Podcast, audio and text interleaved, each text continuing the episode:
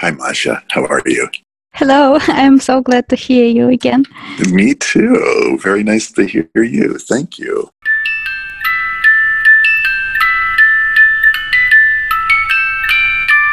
Здравствуйте, друзья! С вами подкаст «Открытки Амели» про почтовые открытки и посткроссинг. Его веду я, Маша Макеева, хозяйка магазина почтовых карточек и автор книги о посткроссинге. У нас был большой перерыв между выпусками, больше двух месяцев. А почему? Потому что я решила сосредоточиться на работе магазина, и за это время удалось выйти на Wildberries, сделать красивый, удобный новый сайт и подключить к нему онлайн-оплату. Каждое из этих действий для меня настоящее достижение, потому что процесс э, был каждый раз, это сложнейший квест, испытание до терпения и соображалку, но теперь эти большие дела и изменения остались позади, и я снова могу заняться творчеством, в том числе нашим подкастом. Интервью, которое вы сейчас послушаете, было записано в конце ноября прошлого года, но от этого оно нисколько не потеряло актуальности. Это разговор с автором и ведущим замечательного американского подкаста The Postcardist Фрэнком Рошем. Как вы могли догадаться по названию подкаста Фрэнка, The Postcardist, его шоу тоже про почтовые открытки. И если вы воспринимаете английский на слух, я вам очень-очень-очень советую вам его послушать, потому что он очень классный. К Фрэнку приходят э, самые разные люди, которые не на шутку увлечены почтовыми делами. Это коллекционеры, писатели, мейл-артисты, издатели открыток, те, кто продает старинные открытки, так называемые посткарт-дилерс, открыточные дилеры, основатели разных клубов по бумажной переписке. И все эти люди, они горят своим делом, увлечением. И часто я слышу на подкасте Фрэнка очень тонкие и мудрые наблюдения об открытках, письмах и людях, которые этим всем занимаются. И что не менее привлекательно, Фрэнк всегда такой жизнерадостный, и абсолютно все гости у него на подкасте хохочут вместе с ним, и невозможно сдержать улыбку, когда их слушаешь. А это уже будет третий разговор у нас с Фрэнком. Нам ведь всегда есть что обсудить. Вот, э, первое интервью я брала у него для своей книги «Посткроссинг. Книга тайных знаний». И там я говорила с Фрэнком в основном как с коллекционером. Он собирает любовные открытки начала двадцатого века, и это очень оказалась озорная тема. Вот. И еще мы обсуждали открыточных людей в США и России и сравнивали их привычки и мировоззрение. На мой взгляд, очень интересный разговор. Его вы можете найти в моей книге на странице сто тридцать два. А потом Фрэнк пригласил меня к себе на подкаст, и из нашего разговора получилось целых два выпуска. Один из них посвящен русской филокартии, и там же я рассказывала, как пришла к тому, чтобы издавать почтовые открытки, а второй был про мою книгу. Во время записи подкаста у Фрэнка я объявила, что готовлю второй сезон своего подкаста и приглашаю Фрэнка к себе в гости на шоу. Так что сейчас вы услышите наш третий разговор, и здесь я буду расспрашивать Фрэнка про его подкаст, про людей, которые к нему приходят, про почтовое сообщество и про инсайты, которые к нему приходят. Можно сказать, главная тема такая: каково это вести популярный подкаст про почтовые открытки. Мы разговаривали по-английски, но чтобы все могли послушать, я перевела нашу беседу на русский. При этом оставила местами голос Фрэнка, чтобы вы непременно его услышали и зарядились той энергией, которая от него исходит. Такая заразительная энергия жизнелюбия. Ладно, заканчиваю свой монолог. Поехали. Фрэнк, я так рада, что вы пришли на мой подкаст. Вы мой герой. Уже почти два года подряд вы ведете свой подкаст, да еще и новые выпуски появляются почти каждую неделю. А ведь это столько работы. Почему вы решили сделать подкаст о почтовых открытках? I have collected postcards. Я собирал открытки на протяжении большей части своей жизни, и поэтому эта тема мне так интересна. Когда я начинал, думал, что буду в каждом выпуске описывать открытку и затем рассказывать про нее историю. А потом обнаружил, что вообще-то трудновато описать произведение искусства.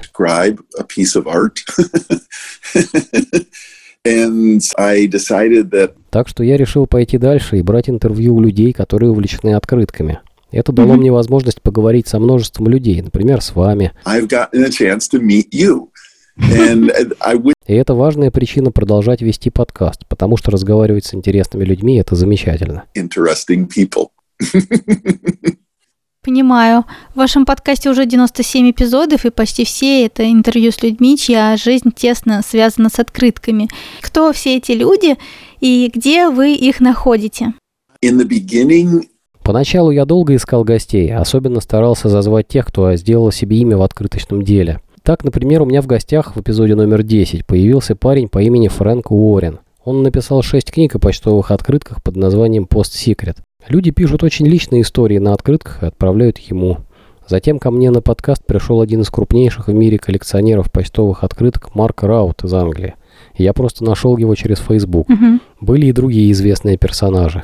Вообще, я, как и вы, изучал журналистику и был журналистом в течение многих лет и знаю, как договориться с людьми. Так что я никогда не волнуюсь, когда пишу кому-то. Я просто приглашаю их на шоу и все. Теперь после многих эпизодов каждую неделю получаю сообщения вроде «Вы должны взять интервью у этого человека» или «Я бы хотел прийти к вам на шоу», потому что слушателей стало значительно больше. А уж для такой темы, как почтовые открытки, это очень большая аудитория.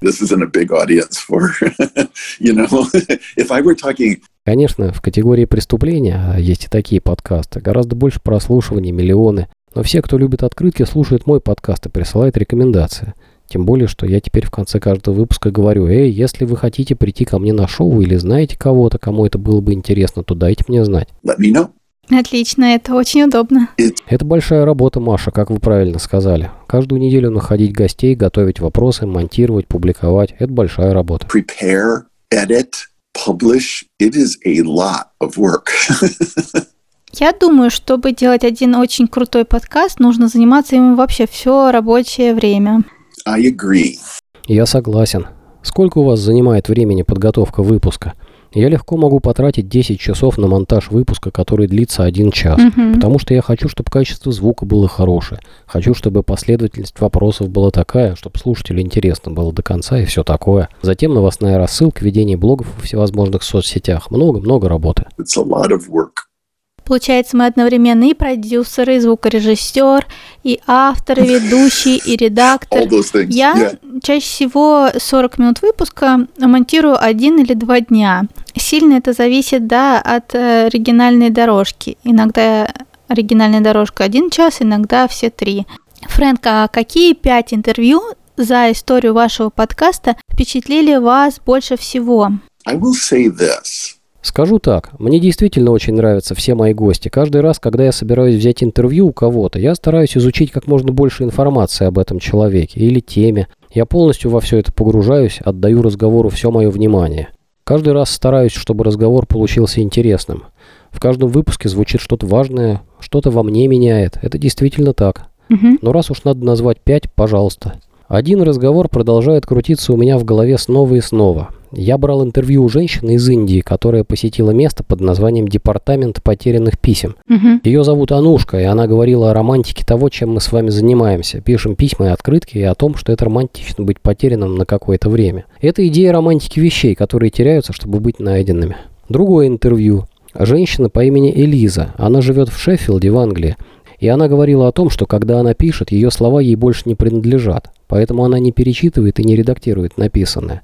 А ведь она пишет длинные письма к людям, но она не возвращается к тексту, не оглядывается на него. Она говорит, что когда она пишет, слова принадлежат кому-то другому. И это меня поразило. Идея о том, что слова в письме или открытке принадлежат тому человеку, которому они адресованы, это опять же романтично. Мне это очень нравится. Я не знаю, почему вы, Маша, пошли в журналистику.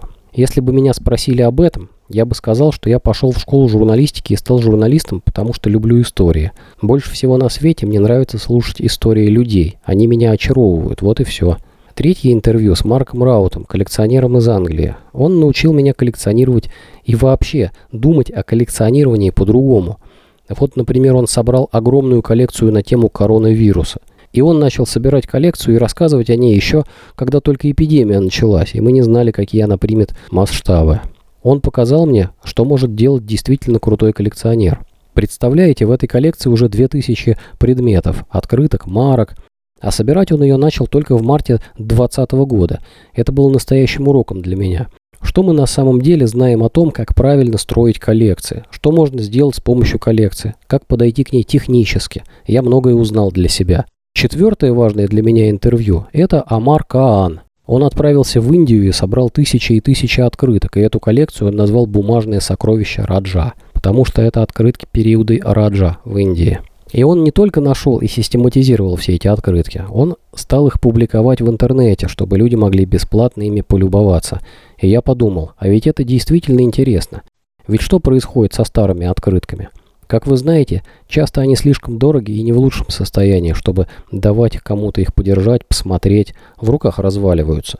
Но он оцифровал их и собрал в красивую книгу под названием «Бумажное сокровище Раджа». Он пошел дальше и сделал большинство этих открыток доступными для всех.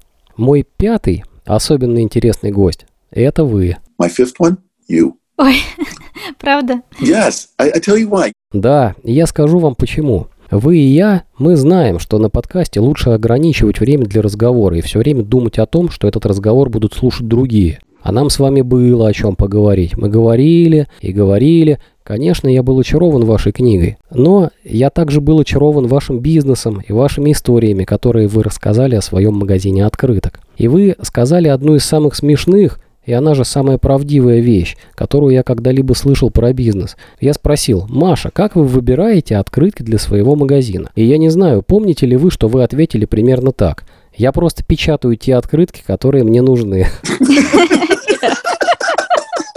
That is the answer. Вот и ответ. Вы как обезболивающее. У вас особый способ смотреть на вещи. И благодаря этому у вас получилось успешное дело. Я действительно восхищаюсь этим. Я восхищаюсь людьми, которые придумали идею и последовали за ней до конца. И мне очень, очень понравилось, как вы рассказываете истории.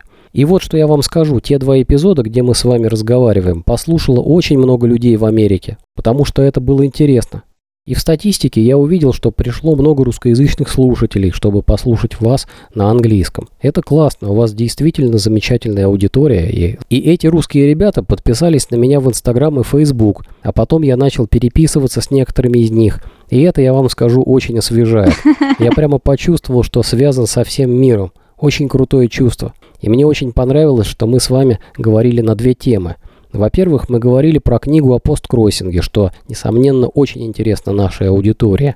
Во-вторых, о том, каково это быть художником, писателем, творческой личностью и одновременно заниматься бизнесом. И я очень-очень был восхищен тем, как вы все это создали. Так что мне и правда очень понравилось. I, I really enjoyed it.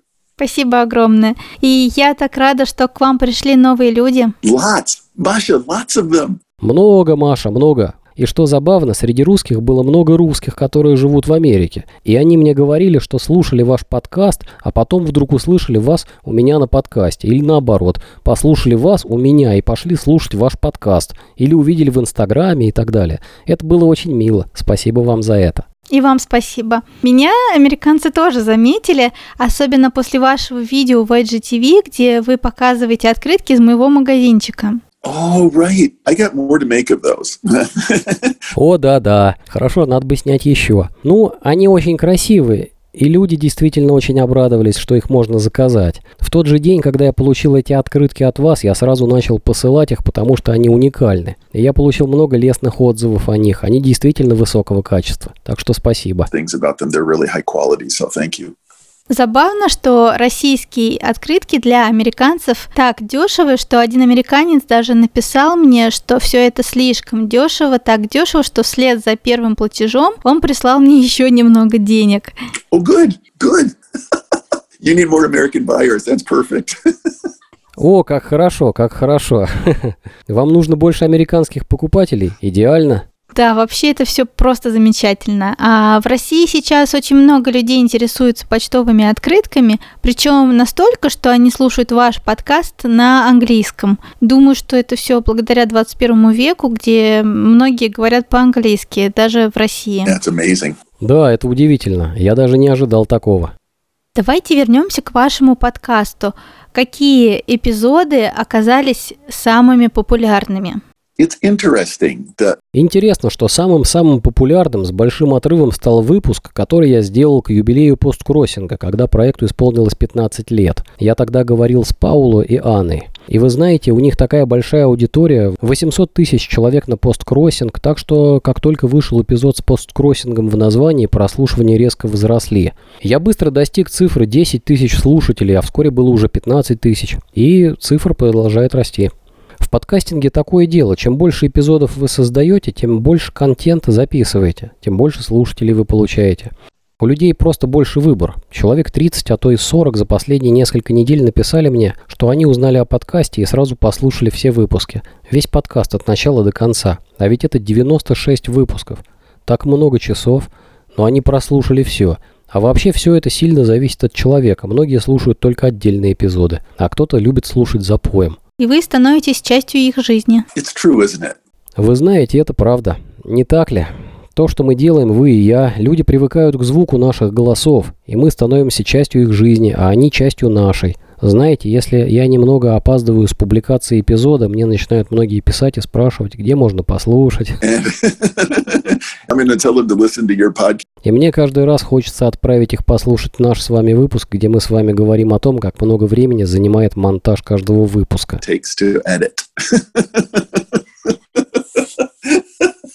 Фрэнк, а как ты думаешь, почему так важно и так интересно говорить об открытках?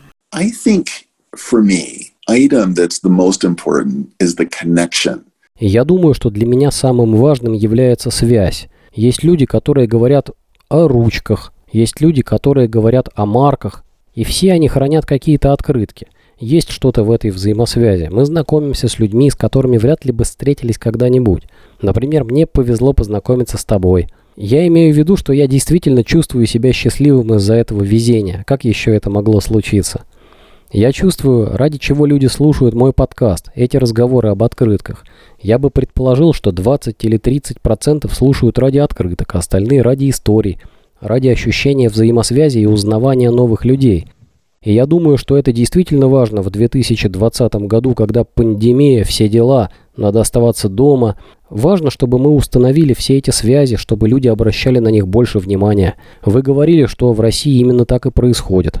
Мы видим это и здесь тоже. Все больше людей ценят письменное общение, открытки, и им нравится идея, что они идут долго, знаете ли, это не электронная почта, которая мгновенно забывается. Людям нравится, что они могут вытащить открытку из почтового ящика, что они получают от этого радость. Мне кажется, что это настоящее сообщество людей. А разговоры об открытках дают ощущение общности, которое выходит за рамки самих открыток. Все дело в том, что мы можем установить связь. Я всегда надеюсь в каждом шоу, что кто-то был представлен кому-то другому. У меня такое ощущение, что вы познакомились, потому что были на моем шоу. Так вы познакомили меня с людьми, которые слушают вас, а я вас с теми, кто слушает меня в Америке. И, судя по всему, есть много связей, которые происходят за пределами шоу. Как вы знаете, я очень рад, что так происходит. Эту часть я нахожу действительно важной.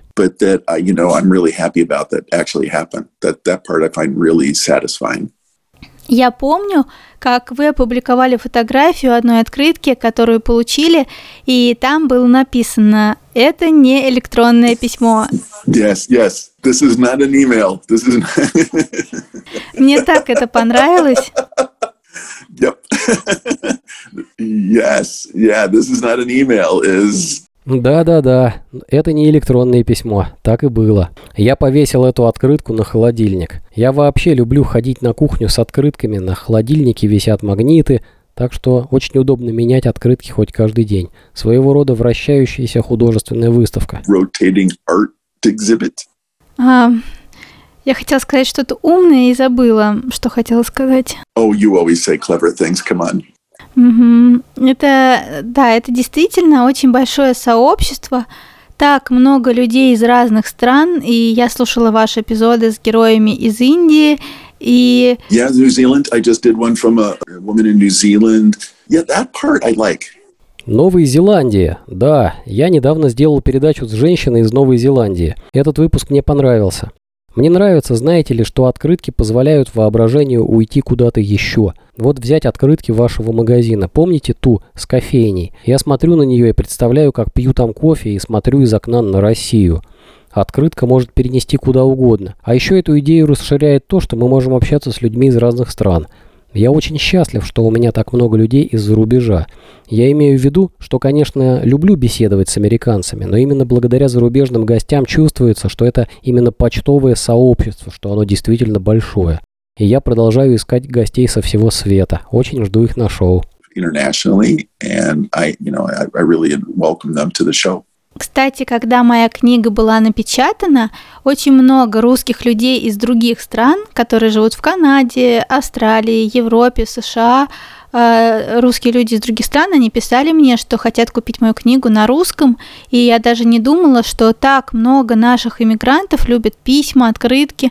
Я вот подумала, что, наверное, это важная связь для них с родиной. Yeah, it's a really good observation. Да, это очень хорошее наблюдение. Люди из России действительно по всему миру. В США так точно. В Нью-Джерси очень большая русская община, и она очень знаменита.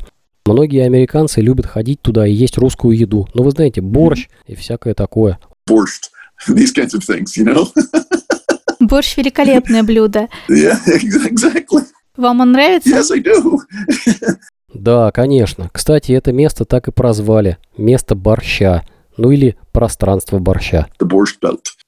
Ничего себе. Один вопрос к вам, Фрэнк, о том, как подкаст повлиял на вашу жизнь. Я так понимаю, что самое главное для вас – это общение с людьми. А еще какие бонусы от подкаста есть? Sure, sure. Yeah, how has it, how has it affected my life? I would say this. Yeah, you're right about the connections. That part is... Конечно. Но как это повлияло на мою жизнь? Я бы сказал так. Вы правы насчет связей. Эта часть была очень важна. Подкаст также дал мне выход творческой энергии. Я действительно воспринимаю подкаст как творчество. И я не собирался жаловаться на то, сколько времени трачу на редактирование и все такое. Мне нравится делать это. Я хочу делать качественное шоу. Я наслаждаюсь созданием, способностью что-то сказать. Мы с вами единственные, кто делает подкасты про открытки. Вы и я. Вот и все. Я обнаружил, что творчество – это весело, это интересно, это дает мне энергию, чтобы сделать что-то отличное от того, что я обычно делаю. Вы знаете, я много пишу на всякие технические темы, а подкаст дал мне шанс проявить свою креативность, ну и повеселиться, и да, создать новые связи, которые приводят к новым идеям. Маша, я делал и другие подкасты, но они абсолютно на другие темы, не про открытки, и один из них стал довольно большим проектом. Он имеет отношение к здоровью, и его будет продвигать крупная здравоохранительная система. Так что я бы сказал, что подкаст про открытки дает мне творческую отдушину, способ, который позволяет мне думать о другой творческой работе. И еще я обнаружил, что творческая часть работы сделала меня очень счастливым. The creativity part very, very, um, make me very happy. Uh-huh, uh-huh. Я вас понимаю. Подкастинг – это очень интересная работа. Я тут читала книгу, автор Эрик Ньюзум «Пошумим». Это книга о подкастах, и там рассказывается в том числе о том, что в Великобритании, в США подкасты создаются как телешоу. Над ними работает большая команда людей. И вот я подумала, что наши небольшие проекты очень важны, наши вот такие небольшие персональные проекты, они получаются очень естественными, как э, разговор на кухне. Э, я люблю интервью, люблю их слушать, люблю читать, и, как я понимаю, вы тоже их любите. И если бы вы решили э, издать книгу с интервью, может быть, э, сборник интервью из вашего подкаста про открытки, как бы вы организовали материал? На чем бы вы сфокусировали свое внимание? Интересно, что вы об этом спросили, потому что, когда я приближался к сотому выпуску, я думал о таксономии моего шоу, о категориях. Некоторые выпуски имеют отношение к бизнесу открыток, некоторые к дизайну, другие связаны с коллекционированием и непосредственно к почтовым посланиям. Я пришел к выводу, что мы просто много пишем и говорим об открытках давних времен и не очень много уделяем внимания современному изданию открыток. Мы говорим о нем недостаточно. И я думаю, как мы могли бы продвигать дизайнеров открыток наших дней прямо сейчас. И я не говорю, что вы этого не делаете, но я хочу сказать, что мы, как сообщество, не делаем достаточно, как это делалось раньше, когда, знаете ли, в пятидесятых годах Было много продвижения художников. Было в десятые, двадцатые, тридцатые годы очень много. Угу. Очень много раскрутки отдельных художников и отдельных издателей. Так что если писать книгу, то можно многое сказать о современных открытках, издании, дизайне, распространении, а затем о коллекционировании современных открыток. Мы вообще не очень много об этом говорим. Но еще бы я поговорил о построении сообщества, о том, как строятся связи внутри него.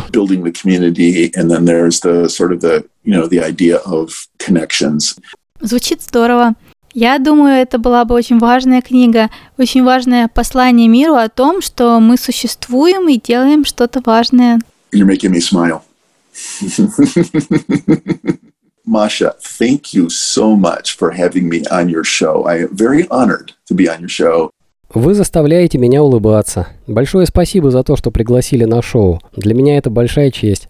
Огромное спасибо, что пришли. Это был очень интересный разговор. Прием, прием. С вами снова только я. Хочу объявить, что это последнее интервью в этом сезоне. Следующий выпуск будет финальным, и там я подведу итоги. Напомню, что каждый выпуск этого сезона был посвящен одной идее для будущей книги, которая могла бы стать продолжением посткроссинг книга тайных знаний. И в этом выпуске это была идея про сборник интервью с открыточными людьми. Так что в следующий вторник я порассуждаю о теме для новой книги и дам конкретный ответ про продолжение.